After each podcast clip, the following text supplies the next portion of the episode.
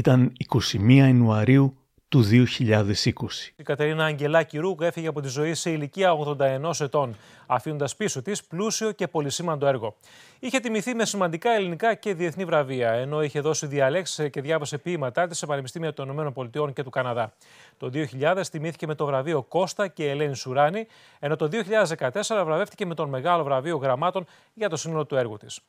Όλα αυτά τα χρόνια έχω ακούσει τόσα καλά λόγια για την Κατερίνα Αγγελάκη Ρουκ ως άνθρωπο που θα πίστευε κανείς ότι είχε υπερδυνάμεις παρά τις φοβερές δυσκολίες που παρουσιάστηκαν στη ζωή της και παρά την αναπηρία με την οποία μεγάλωσε, δεν έχασε ποτέ την αισιοδοξία και την θετική σκέψη, δεν σταμάτησε ποτέ να γελάει και να κάνει και τους άλλους να γελούν. Αναρωτήθηκα αν έτσι όπως την περιγράφουν ήταν ίσως πολύ καλή για να είναι αληθινή και έτσι αποφάσισα να αναζητήσω τη σκληρή αλήθεια για την Κατερίνα Αγγελάκη Ρουκ.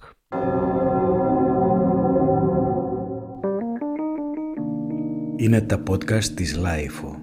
Γεια χαρά, είμαι ο Άρης Δημοκίδης και σας καλωσορίζω στα μικροπράγματα, το podcast της LiFO που φιλοδοξεί να έχει πάντα κάτι ενδιαφέρον. Αν θέλετε να μας ακούτε, ακολουθήστε μας στο Spotify, τα Apple Podcasts ή το site Μικροπράγματα LiFO.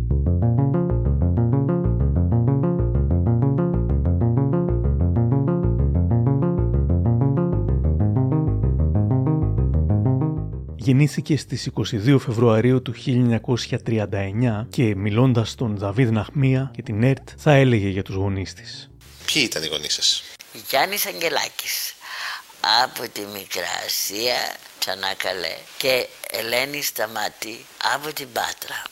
Είναι ίσως τα δύο άκρα του ελληνισμού, η Μικρά Ασία και η κοινωνική Ιταλοκρατία τότε Πάτρα. Οι γονείς μου μπορούσαν να είναι παππούδες μου και γιαγιά μου, παππούς μου και γιαγιά μου. Πηρίξαμε μια γενιά μεταξύ μας. Να φανταστείς ο πατέρας μου ήταν ε, δύο χρόνια πιο μεγάλος από τον Καζαντζάκη. Είχε γεννηθεί το 1881, ο Καζαντζάκης το 83. Και η μάνα μου είχε γεννηθεί το 1894. Με έκανε 45 χρόνια εκείνη την εποχή. Και ο πατέρας μου σχεδόν 60. Ε, να κάνεις παιδί πρώτο και τελευταίο βεβαίως. Την εποχή ήταν απίθανο. Και βέβαια η αναπηρία μου, το πόδι μου δεν έχει σχέση με τη γέννησή μου. Εγώ γεννήθηκα το τέλειο παιδί. Έπαθα στα φιλόκοκο που είναι το ξαδέρφι της πολιομήτηλίτιδας και η άλλη σύμπτωση δεν ξέρω αν έχω πει ότι αν γεννιόμουν έξι μήνες μετά υπήρχε η πενικυλίνη και με μία ένεση θα ήμουν εντάξει. Τίποτα. Λοιπόν, αλλά πάντως η μαμά μου έκανε το τέλειο παιδί. Η αναπηρία της θα καθόριζε την ζωή της, όχι όμως με τον τρόπο που κάποιος θα περίμενε, από το TEDx της Πάτρας. Μεγάλωσα με αυτό, δεν είναι κάτι που μου συνέβη σε μια ηλικία όπου έχεις συνέστηση τι σου συμβαίνει.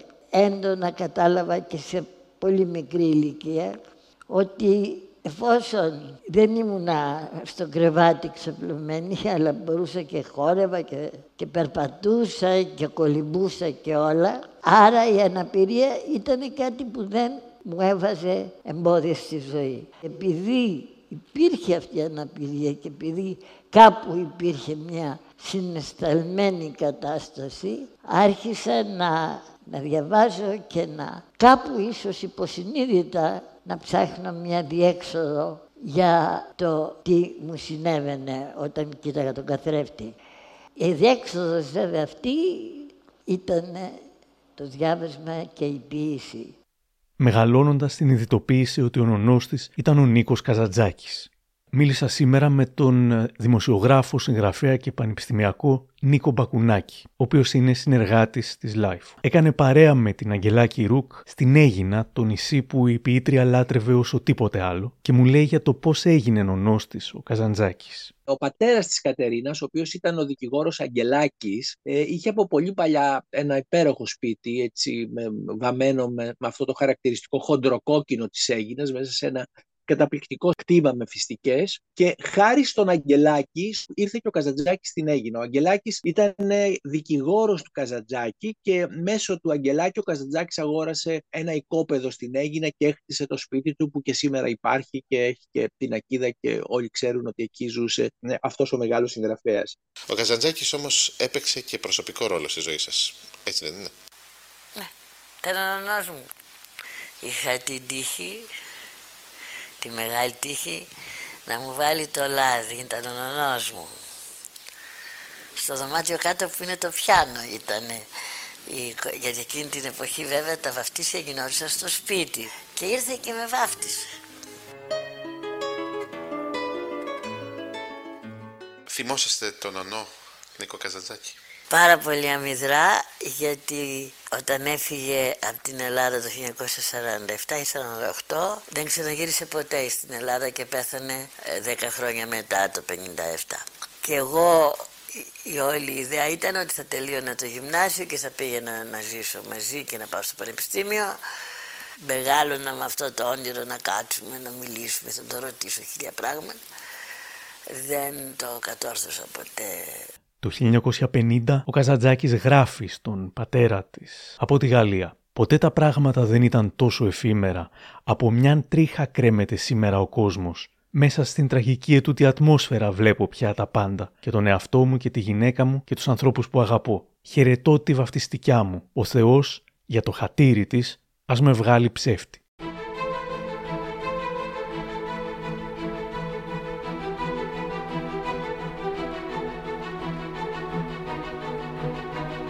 Όταν η Κατερίνα ήταν 11 ετών, ο Καζατζάκης θα έγραφε «Χαιρετώ τη γενναία συνάδελφο, την Κατερίνα, που γρήγορα θα πιάσει την πένα να με παραμερίσει. Τράβα να περάσω, τόπος στους νέους, θα μου πει, και εγώ θα της δώσω την ευκή μου να με ξεπεράσει».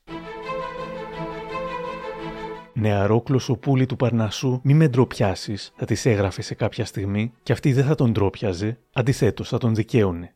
Ο Καζατζάκη θα παροτρύνει το περιοδικό Καινούρια Εποχή να δημοσιεύσει το ποίημα που έγραψε στα 16 της, τη Μοναξιά. Το έχει γράψει μια κοπέλα που δεν έχει βγάλει ακόμα το γυμνάσιο, θα τους έγραφε. Είναι το ωραιότερο ποίημα που διάβασα ποτέ.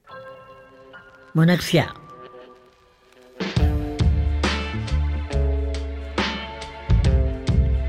Αν ενώσει το βροχόνερο με το δάκρυ σου, το γέλιο σου με τον ήλιο, το σύμφωνα, τον αγέρα με την ξεσηκωμένη αγανακτησή σου. Αν κλάψεις για τα παιδάκια με τις ρόδινες εντάβιες τους δειλινού στο πρόσωπο που πλαγιάζουν με τα χέρια διανά, με τα πορεία γυμνά, θα βρεις τη μοναξιά σου. Αν σκύψεις τους συνανθρώπους σου μες στα διάφορα μάτια τους θα είναι γραμμένη απελπιστική, ολοκληρωτική η μοναξιά σου. Και αν πάλι τους δείξεις το δρόμο της δύναμης και τους ξεφωνήσεις. Να πιστέψουν μόνο στον εαυτό τους. Θα τους δώσεις μια πίκρα παραπάνω. Γιατί δεν θα το μπορούν. Θα είναι βαρύ για αυτούς. Και θα είναι πάλι η μοναξιά σου. Αν φωνάξεις την αγάπη σου θα έρθει πίσω άδεια κούφια η ίδια σου η φωνή. Γιατί δεν είχε το κουράγιο να περάσει όλες τις φαλισμένες πόρτες όλα τα κουρασμένα βήματα όλους τους λασπωμένους δρόμους θα γυρίσει πίσω η φωνή που την έστειλε στρεμάμενη λαχταριστή με άλλα λόγια που δεν την είχες προστάξει εσύ. Τα λόγια της μοναξιάς σου.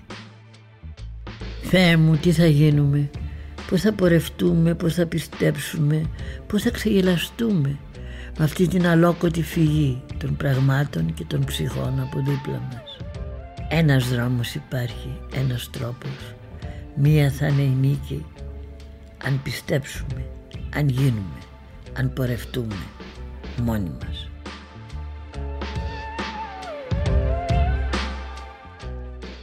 Μιλώντας για την 16χρονη Κατερίνα Αγγελάκη Ρουκ, θυμάμαι μια άλλη 16χρονη, πολλές δεκαετίες μετά όμως, το 2003 ήταν 16, η νυν φωτογράφος Βάσια Αναγνωστοπούλου. Αγαπώντας την ποίηση, είχε μια ρομαντική ιδέα το 2003. Είχα πάρει έναν τηλεφωνικό κατάλογο, εκείνον τον κίτρινο, τον παχύ, και βρήκα τις διευθύνσεις όλων των αγαπημένων μου εν ζωή ποιητών. Έγραψα στον καθένα ένα γράμμα προσωπικό, τα έβαλα στα πορτοκαλί μου φακελάκια και τα ταχυδρόμησα. Μεταξύ άλλων, εξέφραζα την επιθυμία μου να τους συναντήσω, προφασιζόμενη το περιοδικό του σχολείου μου, που δεν υπήρχε, αλλά θα ήθελα να υπήρχε, και μια συνέντευξη που θα ήθελα να τους πάρω. Άρχισα να λαμβάνω φακελάκια με απαντήσεις, είτε θετικές είτε αρνητικές, ως προς τη συνέντευξη, αλλά όλες θερμές. Αφιέρωσα ένα όμορφο κουτί στην αλληλογραφία με τους ποιητές μου και απέκτησε ένα παράδοξο εξωσχολικό χόμπι. Κάθε Σάββατο έβαζα τον καημένο τον πατέρα μου να με τρέχει σε καφέ και σε σπίτια αγνώστων κυρίων και να με περιμένει στο αυτοκίνητο με τρόμο στην καρδιά, φαντάζομαι. Κάθε Σάββατο συναντούσα ένα ποιητή. Τον Κλήτο Κύρου, τον Χριστόφορο Λιοντάκη, τον Γιάννη Δάλα, τον Αντώνη Φωστιέρη, τον Χάρη Βλαβιανό. Όμως η Κατερίνα Γκελάκη Ρουκ ήταν η πρώτη ποιήτρια που συνάντησα. Αρχές του 2003 ζήτησα από τον Πατερούλη να με πάει στο σπίτι της στο Λυκαβηττό. Είχα πάρα πολύ άγχος. Δεν είχα ξαναπάρει συνέντευξη ποτέ. Άνοιξε την πόρτα. Δεν είχα ιδέα της όψης της. Κανενός ποιητή. Νομίζω δεν είχαμε υπολογιστή και ίντερνετ στο σπίτι ακόμα. Ήταν ζεστή, άμεση με χιούμορ. Με κοιτούσε και με άκουγε με πραγματικό ενδιαφέρον. Δεν ήθελα να τελειώσει το βράδυ. Οι συνεντεύξεις που πήρε η 16χρονη κοπέλα από όλους τους ποιητές δεν δημοσιεύτηκαν στο ανύπαρκτο έτσι κι αλλιώς περιοδικό του σχολείου της, αλλά στα μικροπράγματα της LiFO, όπου η Βάσια Αναγνωστοπούλου τις εμπιστεύτηκε απομαγνητοφωνημένες περίπου 20 χρόνια αργότερα. Σήμερα όμως μου εμπιστεύτηκε και την κασέτα με τη συνομιλία της με την Κατερίνα Αγγελάκη Ρουκ και μια από τις πρώτες ερωτήσεις της ήταν: Εσείς πότε καταλάβατε για πρώτη φορά ότι εκεί στην ποίηση είναι η κλίση σας; Δεν θυμάμαι ποτέ να μην έγραφα. Θυμάμαι που ήμουν πολύ μικρή, ήμουν Δευτέρας με την Τρίτης, ξέρω και είχα ένα σωρό παραμύθια στο κεφάλι μου και δεν μπορούσα, έγραφα με δυσκολία, δεν είχα μάθει να έγραφα καλά. Και θυμάμαι που υπαγόρευα στη μαμά μου, γιατί να τα λέω γρήγορα. Και κάθε μέρα και έγραφα και υπαγόρευα. Ήταν η πρώτη μου γραμματέας. και η τελευταία δεν έχω αποκτήσει από τότε άλλη. Ε, και μετά ε, η μαμά μου έτσι τσάσε πολύ που έγραφε και αυτά. Και μετά έγραψα ένα ποίημα όταν ήμουν που σου είπα στην ηλικία σου και το πήρε ο Καζαντάκης και το έδωσε στην καινούρια εποχή τότε που έβγαινε το Δουδέλη το περιοδικό.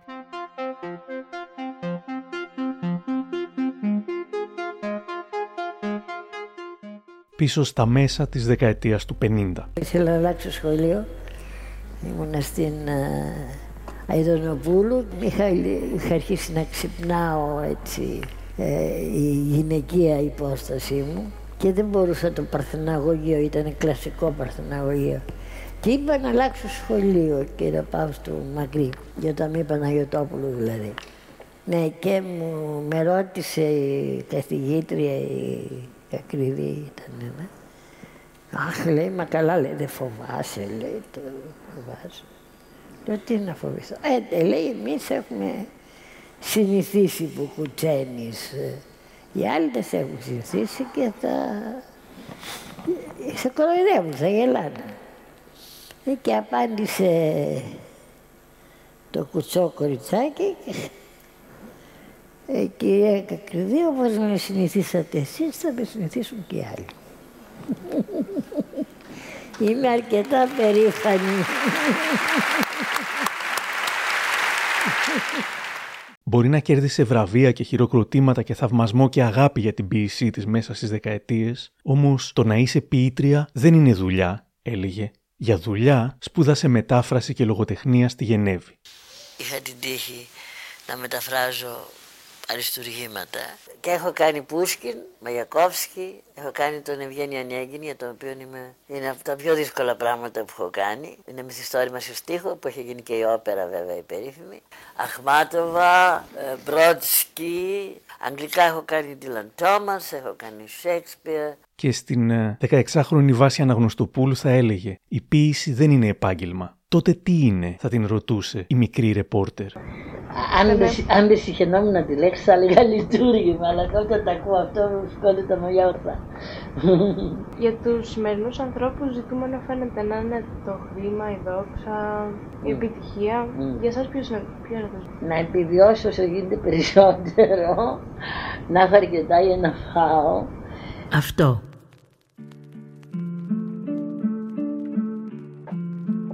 Θυμάμαι είχα αρχίσει ένα μακρύ ποίημα. Έλεγα σαν ένα μακρύ ποίημα και θα λέει γι' αυτό. Αυτό, ποιο αυτό. Η ζωή όμως έμενε και είχε μια γεύση, μια γεύση. Κάποτε είχα πάρει μέρος σε ένα γλέντι. Κάποτε που κάτι μου είχε προσφερθεί. Ένας καρπός στρογγυλός, ένα σώμα άλλο από το δικό μου με είχε απορροφήσει. Το μυαλό μου κάνει την κίνηση του χεριού που ψάχνει κάτι στο βάθος μιας τσάντας. Απορούν τα δάχτυλα του νου με αυτό που συναντούν. Μια απειλή ασώματη, κάτι σαν κόρα ψωμί που έμεινε στον πάτο. Οι καλοί ζωντανοί μου, σιωπηλοί, κάθονται στο μισοσκόταδο, κάτι ακούν, κάτι τους συγκινεί και κουνούν το κεφάλι, κεφάλι λευκό. Οι πεθαμένοι αρρωστοί μου ληστρούν τα τρομαγμένα ποίηματά τους κάτω από την πόρτα μου. Ανάμεσα στους στίχους τους διαβάζω «Ο θάνατος αναβάλλεται, ο τρόμος ποτέ». Όμως, πέρα από την υφή της απειλής, ψάχνω μιας αδιόρατης συγκίνησης στη ρίζα. Όταν συντροφίτσα μου με έλεγε η μάνα μου ή όταν ακούμπαγα σε στήθος με γυμνή καρδιά. Τι είναι αυτά, τι είναι αυτά. Ακούγεται μέσα μου να τσιρίζει ένα πουλί στριγκό.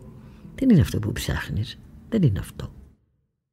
Η ποίηση όντως δεν είχε λεφτά, όμως δεν ήταν τα λεφτά που την ενδιέφεραν πάνω απ' όλα. Και ούτε περίμενε από την πολιτεία να την θρέφει. Αντίθετα, από νωρίς ξέκοψε μαζί της, όπως θα έλεγε στον Δαβίδ Ναχμία και την ΕΡΤ. Ένα από τα ελάχιστα πράγματα για τα οποία είμαι περήφανη στη ζωή μου είναι ότι ήμουν δημόσιος υπάλληλος μόλις αποφύτησα από τη Γενέβη και 7 μήνες μετά μπήκα κατευθείαν μεταφραστής και διερμηνέας στο Υπουργείο Εμπορίου και Βιομηχανίας και δεν θα ξεχάσω ποτέ την αγαλίαση, το γέλιο, το καλαμπούρι και την έκπληξη στα πρόσωπα εκείνη την εποχή να παραιτηθεί από δημόσιος υπάλληλος και να πεις ευχαριστώ δεν θα πάρω άλλο που ήταν μπορούσα να το κρατήσω μια ζωή αυτό Λοιπόν, από το δημόσιο δεν έχω κανένα παράπονο απολύτως. Ούτε βλέπω καμία σχέση με αυτό που κάνω το δημόσιο. Το διπλό... Θα ήθελα βέβαια. Ε; Το διπλό μισθό, λέω. Ναι, το διπλό μισθό. Το, το Μάη με το Στεφάνι Και τη διπλή κηδεία, ναι.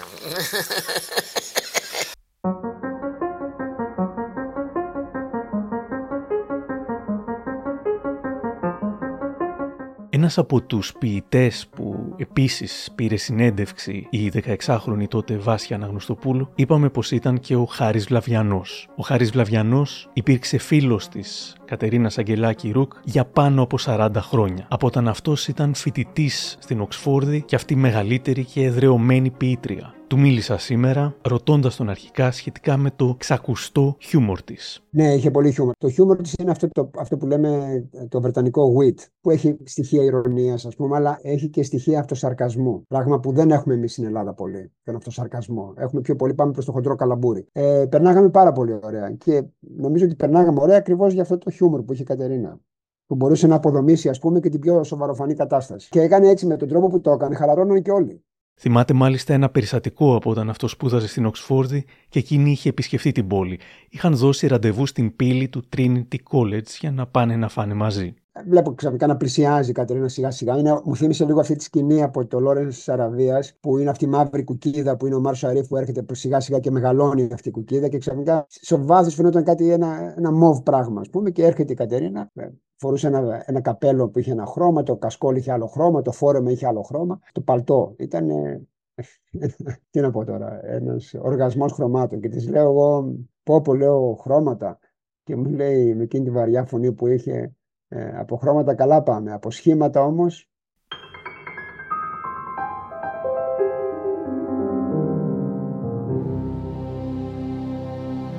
σε όλη τη διάρκεια της ζωής της δεν θα έχανε ποτέ το χιούμορ της. Ό,τι και να συνέβαινε, το δυνατό της γέλιο ήταν το σήμα κατά τεθέν της. Όμως το χιούμορ απουσίαζε από την ποίησή της, όπως είχε προσέξει και ο Δαβίδ Ναχμίας. Τόσο καταπληκτικό χιούμορ στην καθημερινότητά σας, κι όμως ούτε μια σταγόνα χιούμορ στα γραπτά σας. Γιατί; Το έχω κι εγώ αναρωτηθεί πάρα πολύ συχνά αυτό. Είναι περίεργο. Και ένα από τα πράγματα που με ενοχλεί στην μεταμοντέρνα, ξέρω, αγγλική αμερικάνικη ποίηση είναι αυτό το χιουμοράκι που είναι, ας μου επιτραπεί η αίσθηση ότι είναι μια εύκολη λύση. Γιατί είναι πολύ ωραίο να λες, να πούμε, ξέρω εγώ, χαχαχαχα, όταν δεν ξέρεις να κλάψεις.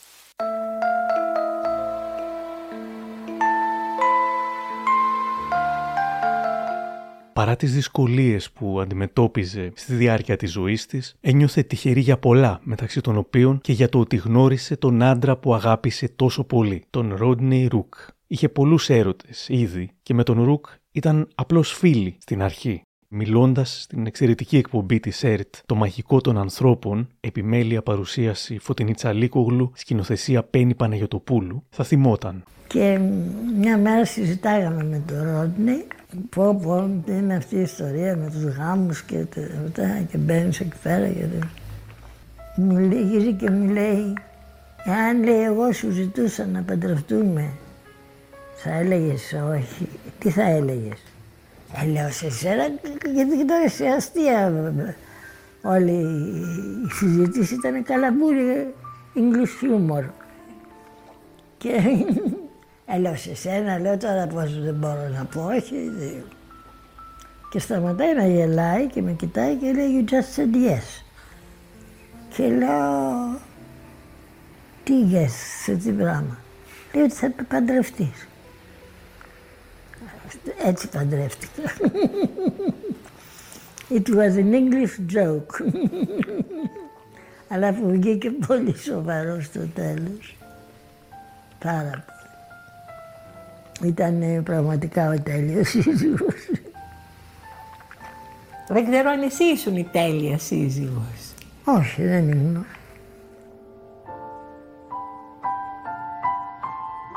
Όντως δεν ήταν η τέλεια σύζυγος, μιλώντας στο προβοκατέρ θα παραδεχόταν πως έρωτες στη ζωή μου είχα αρκετούς, ακόμα και όταν ήμουν παντρεμένη με τον Ρουκ.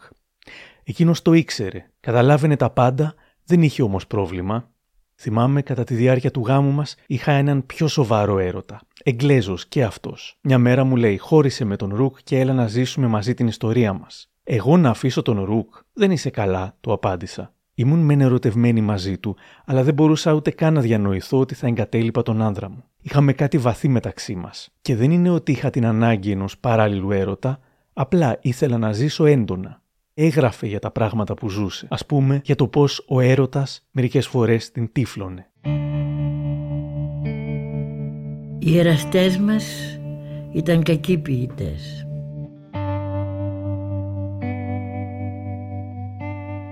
Οι εραστές μας ήταν κακοί ποιητές, το ξέραμε και τότε. Όμως σάρωνε ο αέρας του κάθε σερνικού τοπίου τους στίχους εκείνου και τους ξανάφερνε αλλαγμένους λες και μια Άγια Θεά τους είχε περιχύσει νόημα. Πρόφεραν οι άντρες τις συνεχίσεις τους και ήταν σαν ένα ζωή βιογραφικό να πετούσε γύρω από το λαιμό μας ενώ οι περιπτύξεις του φεγγαριού έκαναν τις επιφανειακές στροφές να μοιάζουν με βαθιά πράξη.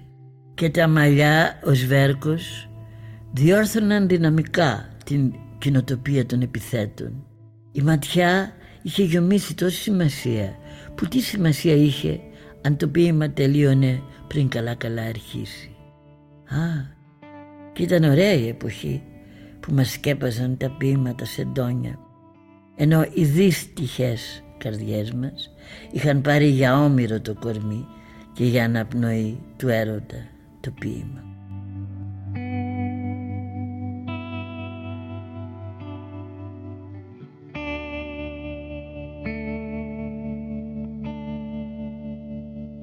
Σε μια συνέντευξή της στον φιλελεύθερο της Κύπρου, ο Γιάννης Χατζηγεωργίου θα την ρωτούσε «Θα θέλατε να είχατε παιδιά» Όταν παντρευτήκαμε, έμεινα έγκυος και έπειτα έχασα το παιδί που κυοφορούσα. Όταν ρώτησα τον ευφιέστατο άντρα μου, τον Ρουκ, αν θα ήθελε να έκανα την επέμβαση που μας πρότεινε ο γιατρός για να ξαναμείνω έγκυος και να κάνω παιδί, μου είπε «How can I want something that I don't know» Δεν είναι καταπληκτικό; Εγγλέζος. Αυτό με βόλεψε πάρα πολύ γιατί μόλις είχα δημοσιεύσει τα πρώτα μου ποίηματα, τότε ήμουν 24 ετών. Δεν ζήλεψα ποτέ τις φιλενάδες μου που είχαν παιδιά. Τις ζηλεύω όμως τώρα που έχουν εγγόνια.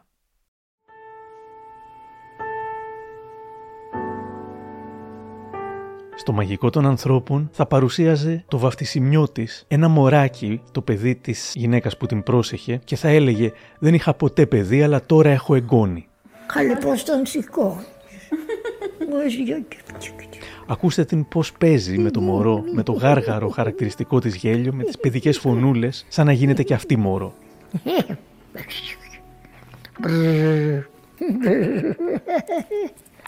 Η Κατερίνα θα βαφτίσει το παιδάκι σου. Ναι, Νικόλας. Γιατί ο νονός της ήταν ο Νίκος Κασαντζάκης.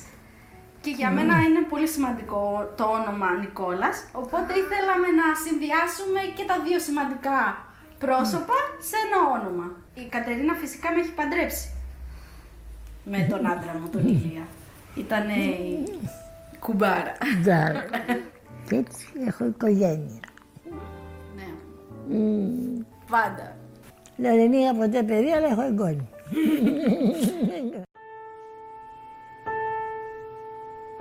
Ένα μοτίβο που βλέπω στην ζωή της είναι το ότι άφηνε τα πράγματα να συμβούν αβίαστα, με μια φυσικότητα. Ας πούμε όταν η 16χρονη Βάσια την ρωτούσε «Τι σκοπό έχετε γράφοντας ποίηση» αυτή θα της έλεγε «Κανένα σκοπό δεν έχω όταν γράφω ποίηση. Τι σκοπό έχεις όταν αναπνέεις; Όταν σηκώνεσαι το πρωί και αναπνέεις, τι σκοπό έχεις». Ενώ στο Χατζηγεωργίου που θα τη ρωτούσε «Τι θα πει λοιπόν ποίημα» θα του απαντούσε «Είναι σαν να με ρωτάς τι θα πει φτέρνισμα» φτερνίζεσαι. Θέλω να φύρω το τελευταίο μου φως Εκεί που τίποτα δεν σταματάει το μάτι Ούτε χελιδόνι Θέλω στον ορίζοντα Καμία αυταπάτη Το τελευταίο φως μελοποιημένο από τον Πέτρο Σατραζάνη.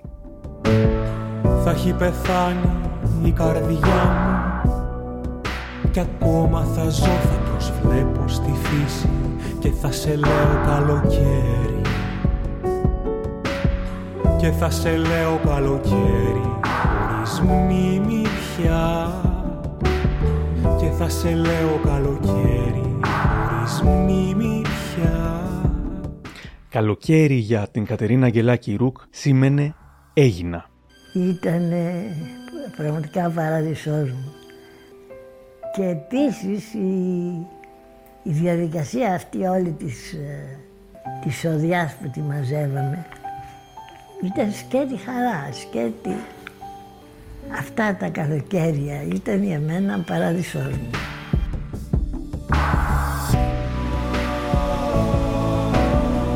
Γιατί δεν ζείτε μόνιμα στην Έγινα, είχε αναρωτηθεί ο Γιάννης Χατζηγεωργίου. Λέω πάντα πως είμαι σχιζοφρενής αυτό, του απαντά. Έχω δύο εαυτούς, τον χειμωνιάτικο και τον καλοκαιρινό. Δεν μπορώ να φανταστώ πως θα είμαι το χειμώνα στην Έγινα, ούτε το καλοκαίρι στην Αθήνα. Οπότε είναι και τα δύο εξίσου εαυτός μου. Και θα σε λέω καλοκαίρι, χωρίς μνήμη πια. Και θα σε λέω καλοκαίρι, χωρίς μνήμη πια. Ο δημοσιογράφος και συνεργάτης της Life ο Νίκος Μπακουνάκης μας μεταφέρει με την ωραία περιγραφή του σε μια τυχαία όμορφη ζεστή μέρα στην Έγινα όπου την συναντούσε συχνά. Κυρίως στα καφενεία, στα παλιά καφενεία ε, κάτω από το παλιό δημαρχείο της Έγινας ε, πάνω στο λιμάνι βλέποντας μπροστά μας τα ψαροκάικα, τα καΐκια μανάβικα, τα πλωτά μανάβικα ε, και εκεί πάντοτε η Κατερίνα ερχόταν με ένα ποδήλατο, ότι όπως ξέρουμε η Κατερίνα είχε από παιδί, ήταν ανάπηρη, έτσι δεν μπορούσε να, να περπατήσει καλά. Ήταν χολή, το χολή με ωμέγα το ποδήλατο, ας πούμε, είχε βοηθητικές ρόδες; Όχι, όχι. Κανονικά με δύο ρόδες.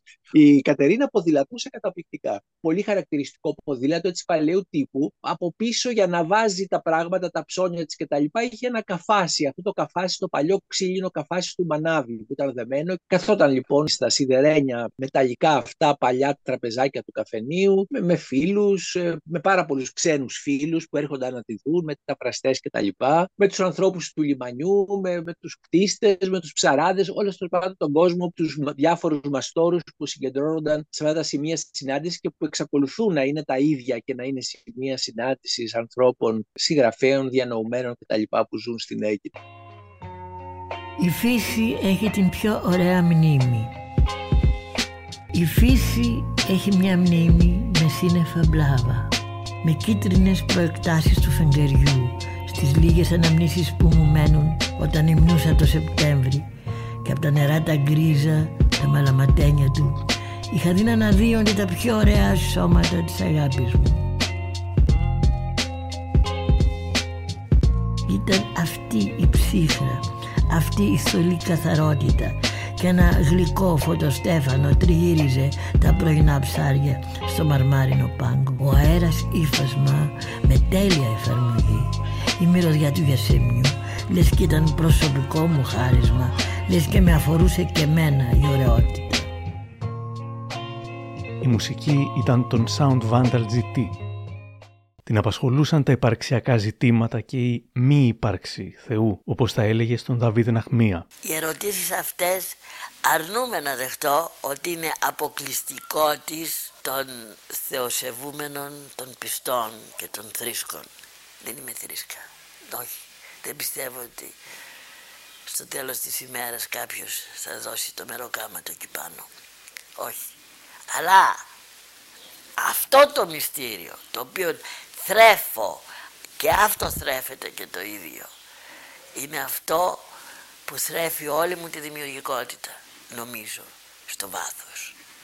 Πιο πολύ όμως από την μη ύπαρξη του Θεού την απασχολούσε ο έρωτας. Ο δημοσιογράφος Αντώνης Μποσκοίτης μου λέει εξαιρετική ποιήτρια και κυρίως σε ό,τι αφορούσε την εξερεύνηση να πω του ερωτικού ενστίκτου, του ερωτισμού έχει μεγάλη διαφορά από την ομότεχνή της την παλαιότερη, την Μάτση Χατζηλαζάρου που εκείνη έγραφε πιο παρορμητικά η Ρουκ θεωρώ ότι έγραφε πιο ψυχολογικά σε σχέση πάντα με το ας το πούμε το ερωτικό αντικείμενο του πόθου της μέχρι και σε μεγάλη ηλικία που έφυγε από τη ζωή. Με λένε σωματική ποιήτρια, με λένε ερωτική ποιήτρια, με λένε διάφορα. Εγώ δεν ξέρω, θα έλεγε στην 16χρονη τότε Βάσια Αναγνωστοπούλου. Ο ποιητής Παναγιώτης Ιωαννίδης είναι επίσης διοργανωτής της σειράς μηνιαίων ποιητικών αναγνώσεων Με τα λόγια γίνεται. Πρώτη του καλεσμένη στο πρώτο Με τα λόγια γίνεται ήταν η Κατερίνα Αγγελάκη Ρούκ. Ο Ιωαννίδης συνομίλησε με την Αγγελάκη Ρούκ και στην παρουσίαση του τελευταίου βιβλίου που έβγαλε ποτέ. Του ζητάω να μου μιλήσει για την ποιήσή της. Αυτό που συνειδητοποίησα ξαναδιαβάζοντας χρονολογικά όλα τα βιβλία της από το 63 μέχρι και το 18 είναι ότι πέρα από την πιο ύστερη Αγγελάκη Ρούκ με έναν απλό, βαθύ και ας το πούμε φιλοσοφημένο λόγο, φιλοσοφημένο με απλότητα για την ζωή, για τον χρόνο, για τον έρωτα, για το σώμα, που ίσως αυτός έχει κυριαρχήσει ως οι στερνές εντυπώσεις των αρκετών συλλογών. Υπάρχει μέσα στο σώμα του έργου της ένα τέτοιο πλήθος και ποικιλία τρόπων θέασης του κόσμου προφανώς του σώματος και των παθών του και του έρωτα και του θανάτου, αλλά επίσης ένα βλέμμα προς την φύση, την άψυχη φύση ή και τα ζώα. Μία συχνά σχεδόν εξπρεσιονιστική γραφή. Θέλω να πω ότι όλα αυτά, αυτή η δύναμη και η ποικιλία, πάντα με ένα ύφος αναγνωρίσιμο και με κάτι απατηλά απλό, πολύ συχνά μάλιστα στην έναρξη των ποιημάτων της. Η έναρξη είναι απατηλά απλή, είναι σαν να σου λέει «Καλησπέρα κάτσε να τα πούμε» και μετά μπορεί να σε πάει σε κάτι πάρα πολύ βαθύ, πρωτότυπο δικό της. Ο Τζίτζικας.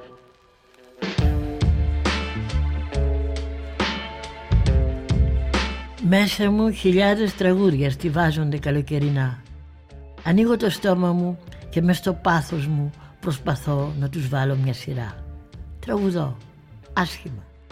Αλλά χάρη στο τραγούδι μου ξεχωρίζω από τις φλούδες των κλάδων και από τα άλλα άφωνα ηχεία της φύσης.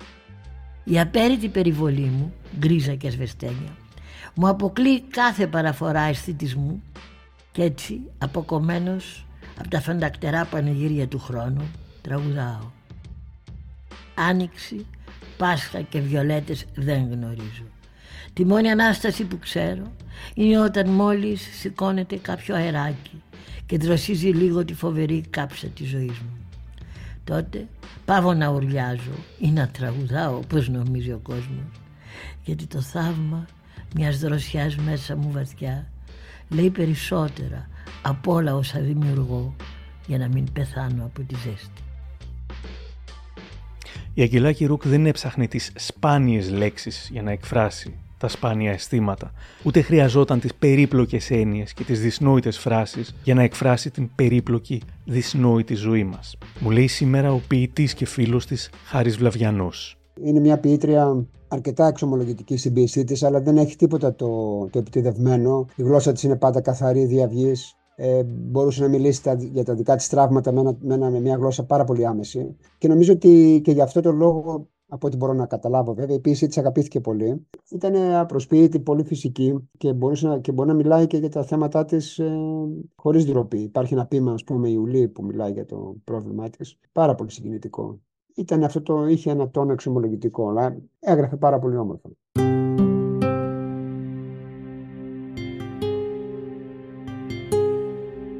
Ουλή. Αντί για αστέρι, μια ουλή έλαμπε πάνω από τη γέννησή μου. Οι πόνοι που δοκίμαζα στο απειχτό μου σώμα πίσω με σμπρώχναν στο σκοτάδι της αρχής. Μπουσούλαγα στο τίποτα, τα δάχτυλα μικρούτσικα. Κρατάγανε το θάνατο μαύρο γυαλιστερό παιχνίδι. Δεν θυμάμαι πώς έγινε κι άνθησα σε πληγή, πώς έμαθα να ισορροπώ ανάμεσα στο πίο και στα ανοιχτά μου μάτια. Μα εκεί που η μάνα μου λογάριαζε πως σαν φίλος στο νερό θα με έπαιρνε αταξίδευτη το ρέμα του θανάτου, με είδε αναπάντεχα να βγαίνω από τα σκοτάδια. Ποιος ξέρει σε μια νύχτα τι ανταλλαγές έγιναν, τι έδωσα, τι πήρα, από τι παρετήθηκα, τι υποσχέθηκα και με κράτησε για υπηρέτριά της η ζωή.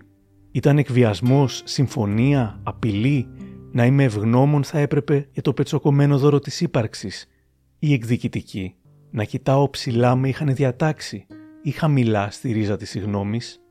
Ποια συγνώμης, γιατί, ποιο ήταν το βάρος, το τόσο ασήκωτο που πριν καν ξεκινήσω με είχε εξουθενώσει ή μήπως άλλο φορτίο ανάλαβα και κούτσα κούτσα θα το πήγαινα ως το τέλος, έζησα και άρχισα να παίζω.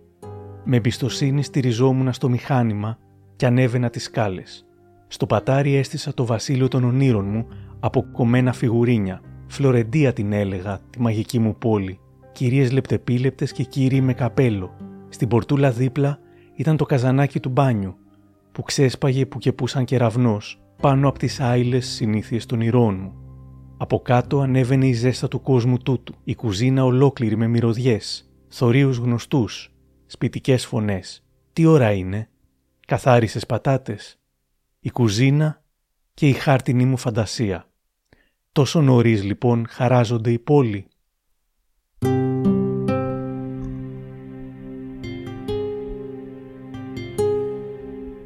Έμαθε να ισορροπεί λοιπόν από μικρή, αναγνωρίζοντας πως η ζωή της ήταν γεμάτη με δίπολα. Σαν να έχεις μπροστά σου μια μπαλάντζα και στο ένα πόδι μπαίνει το καλό και στο άλλο το κακό, θα έλεγε στον Γιάννη Χατζηγεωργίου. Αυτό είναι κάτι που έχω πιστοποιήσει σχεδόν μαθηματικά. Το παρατηρώ. Όποτε μου συμβαίνει κάτι καλό, σκέφτομαι, όχ, να δούμε τώρα τι κακό θα γίνει. Σαν ισορροπία, βέβαια, ήταν μια πολύτιμη για αυτήν κληρονομιά που της άφησε ο νονός της. Μια σύνθεση ανάμεσα στην έλλειψη ελπίδας και την ελπίδα. Μια αίσθηση ότι η παντοδυναμία της ζωής νικάει την απουσία του Θεού. Το 2005 κυκλοφόρησε τη συλλογή της «Στον ουρανό του τίποτα με ελάχιστα». Το ομότιτλο ποίημα θα γινόταν και τραγούδι από τον τραγουδοποιό και ιδρυτή των διάφανων κρίνων Θάνο Ανεστόπουλο σοφία μου στο φόβο. Χρωστάω τη σοφία μου στο φόβο. Χρωστάω τη σοφία μου στο φόβο. Πέταρα, αναστεναγμούς, αποχρώσεις τα πετάω. Χώμα, αέρα, ρίζες κρατάω. Να φεύγουν τα περιτά, λέω. Να πω στον ουρανό του τίποτα με ελάχιστα.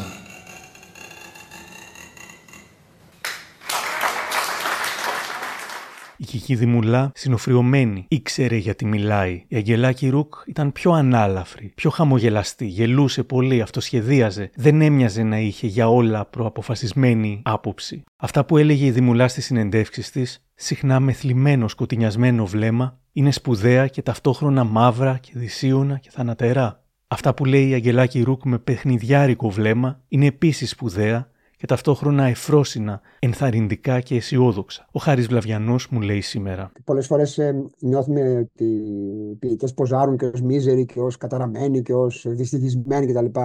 Ακόμη και τις δύσκολες στιγμές της ζωής της, δεν είχε ποτέ αυτό το στοιχείο. Ήταν πάντα. Ήταν ένας άνθρωπος πάρα πολύ θετικός. Ακόμη και όταν τα πράγματα πηγαίνανε χάλια, ήταν θετικός άνθρωπος. Και οπότε έβγαζε αυτή την θετική ενέργεια. Δεν είχε ίχνος μιζέριας, ας πούμε, στη συμπεριφορά της ή σε αυτά που έλεγε. Και ο Νίκος Μπακουνάκης. Ήταν και ένας άνθρωπος πολύ τρυφερός, ε, πολύ γλυκός, πολύ δοτικός επίσης, ε, παρόλο που λένε ότι οι ποιητές είναι κάπως ε, μισάνθρωποι, ας μου επιτραπεί αυτή η λέξη, η Κατερίνα δεν ήταν ε, καθόλου δεν ε, ήταν από αυτούς τους μίζερους ανθρώπους. Ε, πάντοτε, ε, γιατί ξέρεις, υπάρχουν πολύ σημαντικοί δημιουργοί που είναι μίζεροι, δεν λένε καλό λόγο για κάποιον ομότεχνο κτλ.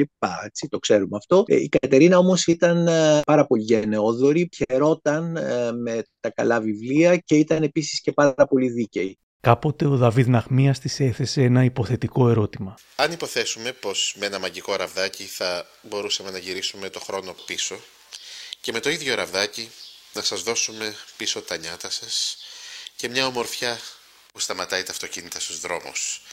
Ομορφιά όμως ενός από αυτά τα μουγκά και ανυπόστατα φωτομοντέλα των τελευταίων τηλεοπτικών μας χρόνων. Θα το προτιμούσατε από όλο αυτό το διηνηρό βίωμα που σας οδήγησε στη μεγάλη ποίηση. Θα έδινα τα πάντα για να είχα τα νιάτα μου πίσω, αλλά τα δικά μου νιάτα που δεν σταματάνε τα αυτοκίνητα τα οποία με οδήγησαν στην ποιήση. Ορισμένα οδυνηρά βιώματα όπως τα είπατε μου γύρισαν τελείως θετικά. Όχι τα νιάτα του φωτομοντέλου. Δεν τα ξέρω, δεν μπορώ να τα φανταστώ. Τα δικά μου, ναι.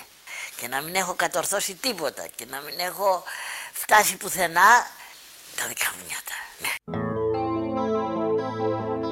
είναι η Νταϊλέμα που μελοποίησαν διάφορα ποίηματά της, όπως την νομοτέλεια των δακρύων.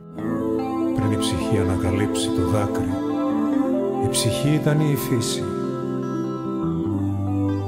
Τι έκανε για να εκφράσει την πιο απόλυτη απώλεια; Στην όραση του έρωτα συμμετέχει και η ίδια.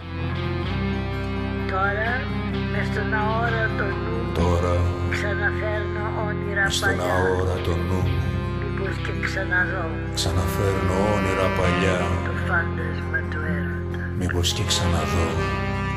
Το φάντασμα του έρωτα. Το φάντασμα του έρωτα.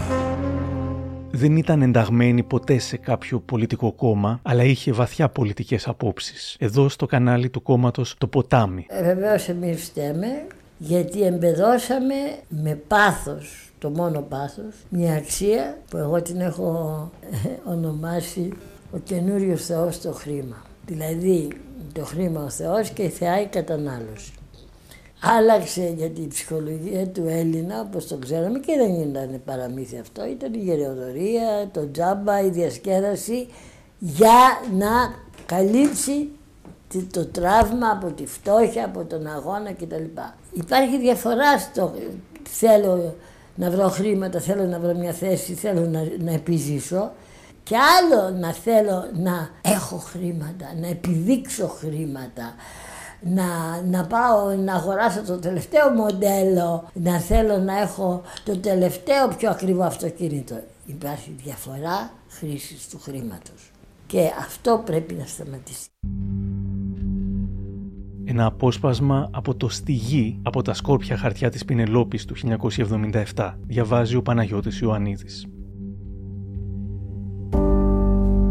Γη που σε όλοι και όλοι ό,τι ξέρω από τη φύση και ο ουρανός δικό σου πράγμα είναι και θα στρωθείς απάνω μου σαν μαλακή κουβέρτα με λίγες φωτογραφίες μου χωμένες στα συρτάρια. Μίλα μου, συμβούλεψε και πες μου πως όσο ζουν οι άνθρωποι δεν πρέπει να τους κλαίμε κι ας λείπουν από το πλάι σαν το νερό από τη γλώσσα πως όσο ζουν υπάρχουν μέσα σε άλλες φυσικές καλονές. Κοιμούνται, ονειρεύονται, γεύονται φρούτα, ψάρια πάνε στη δουλειά, φροντίζουν τα παιδιά τους. Γη που από μικρή με γλύκαινες σαν μη είχαν μαλώσει Αντίκριζα τη θάλασσα και ανέβαινε η καρδιά μου. Ρίξε το βάλσαμο ξανά να στυλωθώ, να σκέφτομαι τον έρωτα, σαν να μου τον διηγούνταν, σαν να μου είχε εξηγηθεί ο πόνος, η απουσία και μες στην κολυμπήθρα σου Πάλι να φανταστώ τα σώματά μας να κολλούν χωρίς οδύνη, εγώ και εκείνος, σαν φτερωτά ζωάκια, χυμένοι μες στη φύση, να χάνουμε σε σημασία, κερδίζοντας σε αγάπη. Τη δεκαετία του 2010 με το σύζυγό της να έχει φύγει από τη ζωή πέρασε δύσκολα η μοναξιά έμοιαζε μερικές φορές με ερημιά. Ο Χάρης Βλαβιανός θυμάται. Ήθελε να μετατρέψει το σπίτι της ε, σε ένα κέντρο ε, μεταφραστών που να έρχονται και ε, άνθρωποι από το εξωτερικό κτλ. Σε ένα διεθνές κέντρο. Από ό,τι ξέρω το σχέδιο αυτό να βάγισε, δεν μπορώ να πω ακριβώς που κόλλησε. Μπορεί να έχει κολλήσει, ας πούμε, στο Δήμο της Έγινα ή σε κάποια άλλα γραφεία της Αθήνας. Αλλά είναι κάτι που την είχε στεναχωρήσει. Δηλαδή. Αλλά γενικώς νομίζω μετά το θάνατο του, του Ρόντι ήταν δύσκολο.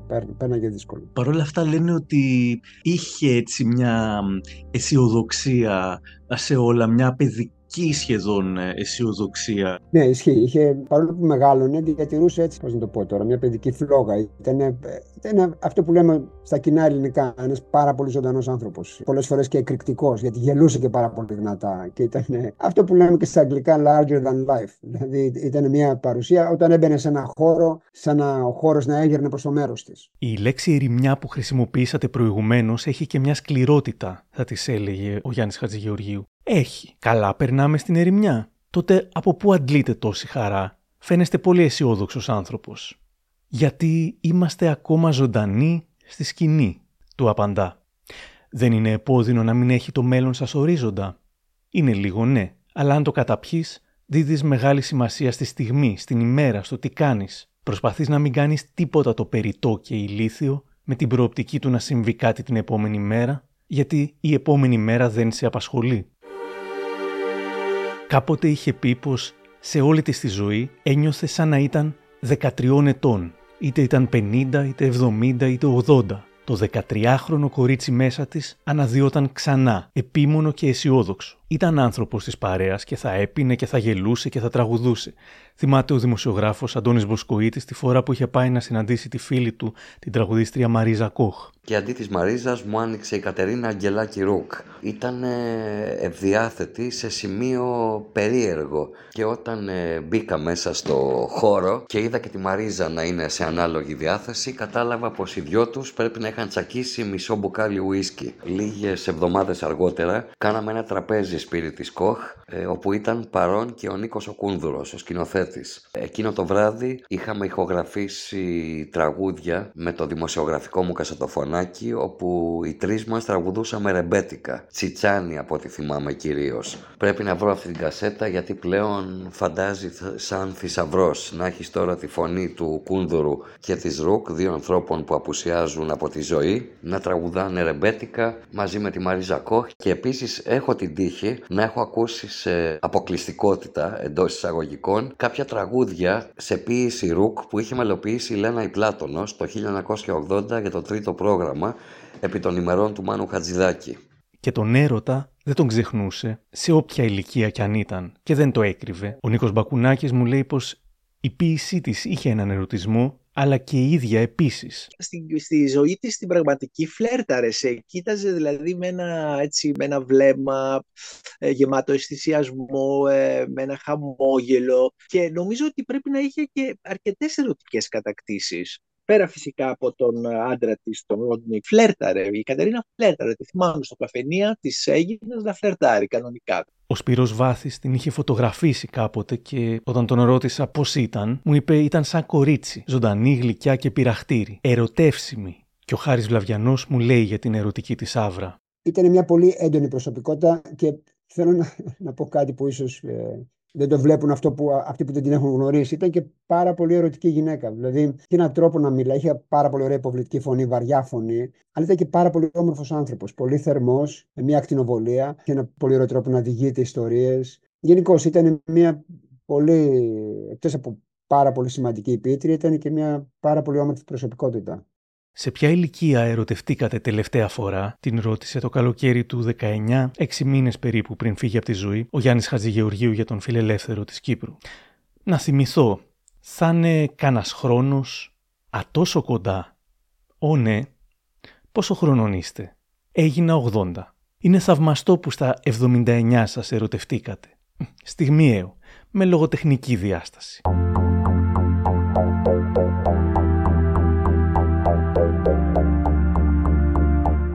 Ο χρόνος απασχολούσε πάρα πολύ την Κατερίνα Αγγελάκη Ρουκ και στην ποίηση αλλά και στην καθημερινότητα. Κάποτε μια εαρινή ησημερία συνάντησε τον σπουδαίο αστροφυσικό Διονύση Σιμόπουλο για να συντονίσουν τις δυνάμεις τους στο public στην υποδοχή της Άνοιξης. Με πολύ ενδιαφέρον και γελώντας με την ψυχή της θα άκουγε τον αστροφυσικό Διονύση Σιμόπουλο να λέει «Ο χρόνος είναι ανεξάρτητος από τη ζωή μας. Ο χρόνος ξεκίνησε όταν δεν υπήρχαν άνθρωποι. Το σύμπαν γεννήθηκε πριν από 13,82 δισεκατομμύρια χρόνια. Την στιγμή εκείνη, στα πρώτα 3 με 10 λεπτά της γέννησης του σύμπαντος, εκείνη την πρώτη στιγμή γεννήθηκε όλο το υδρογόνο που υπάρχει σήμερα στο σύμπαν. Όλο το υδρογόνο. Ε, λοιπόν το σώμα μας αποτελείται και από υδρογόνο και από άλλα χημικά στοιχεία, αλλά και από υδρογόνο. Και ξέρετε, αν μετρήσετε τα άτομα που αποτελούν το σώμα σας, το 62% των ατόμων προέρχονται, είναι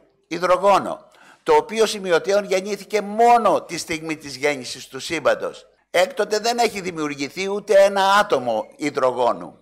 Άρα το 62% του σώματός μας αποτελείται από υλικά που γεννήθηκαν πριν από 13,82 δισεκατομμύρια χρόνια. Πείτε μου τώρα εσείς, ποια είναι η ηλικία σας, 30, 40, 50, 70, 80 ετών. Τα δύο τρίτα κυρίες και κύριοι είσαστε 13,82 δισεκατομμυρίων ετών. Να μην φοβούνται να λένε την ηλικία τους να λένε πραγματικά και ευθαρσώς ότι είναι 14 περίπου δισεκατομμυρίων ετών. Ποιος θα τους αντικρούσεις σε αυτό το πράγμα; Να μην θέλεις να αφήσεις το λόγο που σε κάνει να συνεχίσεις να υπάρχεις. Εμπνέει μέχρι σήμερα. Καλλιομάνα που ξεχάστηκα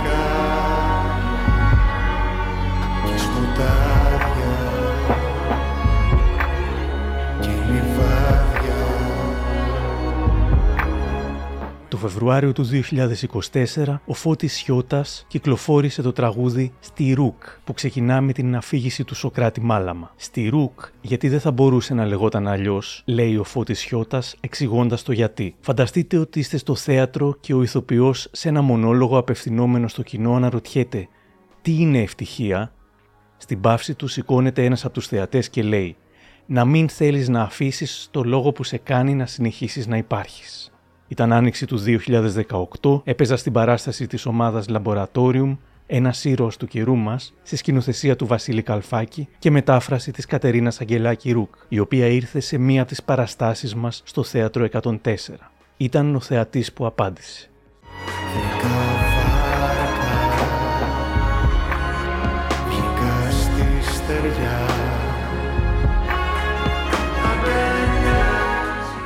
Αυτό σαρκαζόταν συχνά για το άγχος του θανάτου που ήταν πάντα παρόν στη ζωή της, μιλώντας στον Πάνο Σταθόγιαννη. Είναι η κυρία Κατερίνα Αγγελά Κιρούκ, η κατεμέ πιο σπουδαία ενζωή Ελληνίδα πίτρια, κάτι για το, για το οποίο τσακωνόμαστε. Το ενζωή μου λέει πάντα φοβάμαι ότι πρόκειται περί ιστορία δευτερολέπτων. ενζωή. Ενζωή δηλαδή πάντα. ο απαράβατος όρος είναι το ενζωή. Βέβαια. Όλα τα άλλα μπορούν να τα βρούμε και να μην τα βρούμε δεν έχει σημασία. Γνώριζε πως το παρόν είναι το μόνο που μετρά. Γι' αυτό ζούμε, για να ντύνουμε το παρόν, για να είναι το παρόν ντυμένο και ζεστό για το μέλλον. Τι γίνεται όμως όταν η προοπτική του μέλλοντος είναι από αβέβαια έως ανύπαρκτη, μου λέει σήμερα η συγγραφέας και καθηγήτρια ψυχολογίας στο Πάντιο Πανεπιστήμιο και παρουσιάστρια του Μαγικού των Ανθρώπων, η Φωτεινή Τσαλίκογλου. Ήταν σε ένα σπίτι που δεν ήταν το σπίτι της. Ήταν Χριστούγεννα, υπήρχε ένα πλαστικό χριστουγεννιάτικο δέντρο. Θυμάμαι μια φράση της, δεν μπορώ να την ξεχάσω, που λέει «Ο λίγος χρόνος που μου μένει, νιώθω τρομοκρατημένη», είπε. Έτσι απλά, λιτά και κατευθείαν στην καρδιά, στο κέντρο, χωρίς τίποτα το περιττό, όπως ήταν όλη τη η ποίηση, το ουσιώδες θα πω μόνο, το ουσιώδες. Νιώθω τρομοκρατημένη. Και κοίταξε το φακό, ε, με μια ντροπή, με μια συστολή, σαν μικρού παιδιού ανυπεράσπιστου αλλά και σοφού μαζί. Ένα μικρό ανυπεράσπιστο σοφό παιδί. Το παρελθόν βασικά πολύ καλό. Τώρα το λίγο μέλλον που μας μένει, που μου μένει, είμαι λίγο τρομοκρατημένη. Ναι. Να ξέρεις ότι, δηλαδή αυτό που είναι το απόλυτα φυσικό για όλα τα ανθρώπινα όντα, λέω κάπου γράφω τελευταίο ότι έχει φύγει το θα από τη ζωή μου. Γιατί ε, ζούμε τη ζωή μας βέβαια με πολύ φυσικότητα, με το θα, τι θα κάνω αύριο, θα κάνω μεθαύριο, τι θα κάνω του χρόνου, τι θα σπουδάσω, τι θα, θα, θα. Εμένα το θα δεν είναι περισσότερο από μια εβδομάδα, ένα μήνα. Δεν πρέπει να είναι. Και αυτό είναι λίγο τρομακτικό. Να ζεις χωρίς την... να βγάλεις την αίσθηση και την έννοια του μέλλοντος από τη ζωή σου. Και να χαίρεσαι την κάθε στιγμή. Αυτό το κάνω.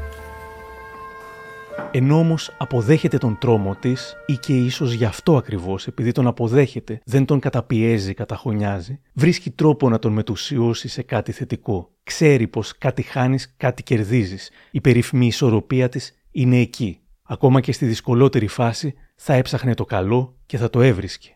Δεν αισθάνομαι 80. Αισθάνομαι όπως πάντα. Τα χρόνια που περνάνε πρακτικά και διάφορα πράγματα αλλάζουν βέβαια, αλλά το μέσα παραμένει ίδιο.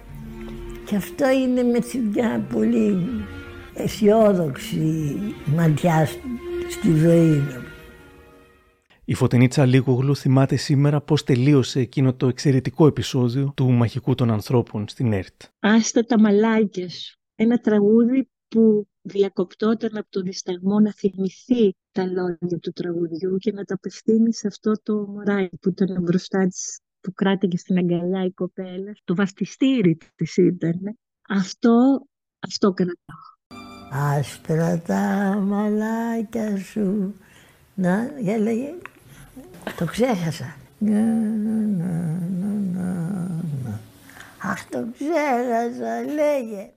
Άστα τα μαλάκια σου ανακατεμένα άστα να ανεμίζουνε στην τρελή νοτιά. Θα έρθει λίμωνο καιρός, άκουμε και μένα που, που, που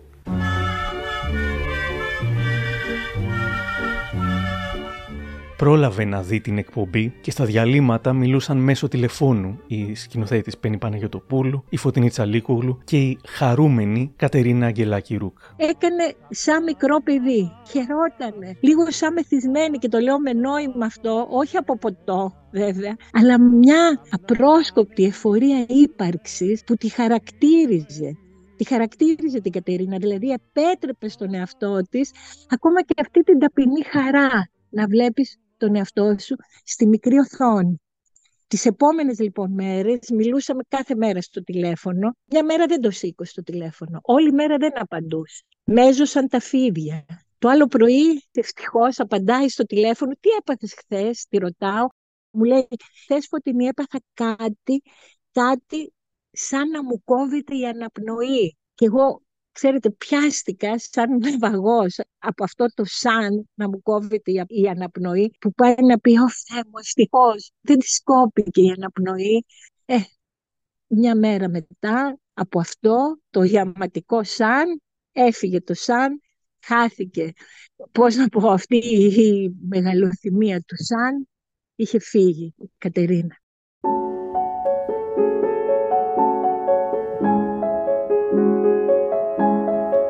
Τρεις μέρες μετά, στην Έγινα, στο ανοιχτό φέρετρο, αγέλα, στη μόνη, δεν υπήρχε οικογένεια, λιγοστοί άνθρωποι που διακριτικά στέκονταν πιο πέρα κάποιος ψιθυρίζει, μα δεν ήταν έτσι Κατερίνα, την είχαν καλοκτενισμένη, λίγο σαβαμένη.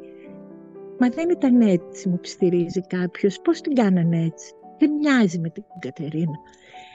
Και αβίαστα δεν μπόρεσα με, παρά να σκεφτώ εκείνη τη στιγμή, μα αυτό δεν πάει να πει νεκρός, να είσαι αυτό που δεν ήσουν.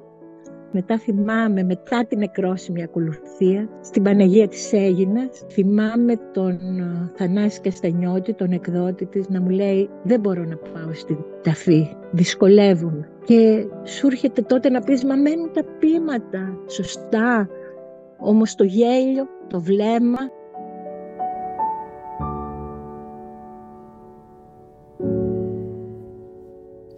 Η ζωή της ήταν ενδιαφέρουσα ναι, αλλά όπως μου λέει και ο Χάρης Βλαβιανός, να μην στεκόμαστε μόνο στα ενδιαφέροντα ανεκδοτολογικά στοιχεία των συγγραφέων που μας έχουν αφήσει, αλλά να τους διαβάζουμε κιόλας. Έτσι, μου λέει πριν κλείσουμε, τους δίνουμε μια δεύτερη ζωή. Έτσι τους κρατάμε ζωντανούς, όταν τους διαβάζουμε. Στον ουρανό του τίποτα με ελάχιστα. Από την κλειδαρότρυπα κρυφοκοιτάω τη ζωή. Την κατασκοπεύω Μήπως καταλάβω πώς κερδίζει πάντα αυτή ενώ χάνουμε όλοι εμείς. Πώς οι αξίες γεννιούνται και επιβάλλονται πάνω σε αυτό που πρώτο λιώνει το σώμα. Πεθαίνω με στο νου μου χωρίς ίχνος αρρώστιας, ζω χωρίς να χρειάζομαι ενθάρρυνση καμιά, ανασένω και εσύ με σε κοντινή μακρινή απόσταση από ό,τι ζεστό αγγίζεται φλογίζει. Αναρωτιέμαι τι άλλους συνδυασμούς θα εφεύρει η ζωή ανάμεσα στο τραύμα της οριστικής εξαφάνισης και στο θαύμα της καθημερινής αθανασίας. Χρωστάω τη σοφία μου στο φόβο. Πέταλα, αναστεναγμούς, αποχρώσεις τα πετάω. Χώμα, αέρα, ρίζες κρατάω να φεύγουν τα περιτά λέω να μπω στον ουρανό του τίποτα με ελάχιστα.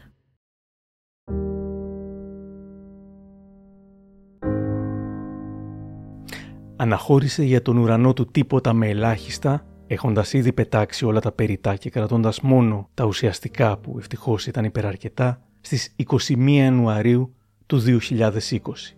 Τη μέρα που έφυγε, η Κατερίνα Αγγελάκη Ρουκ ήταν ταυτόχρονα 13 ετών και 13 δισεκατομμυρίων ετών και είχε ζήσει τη μικρή ή μεγάλη ζωή της όπως ακριβώς είχε θελήσει.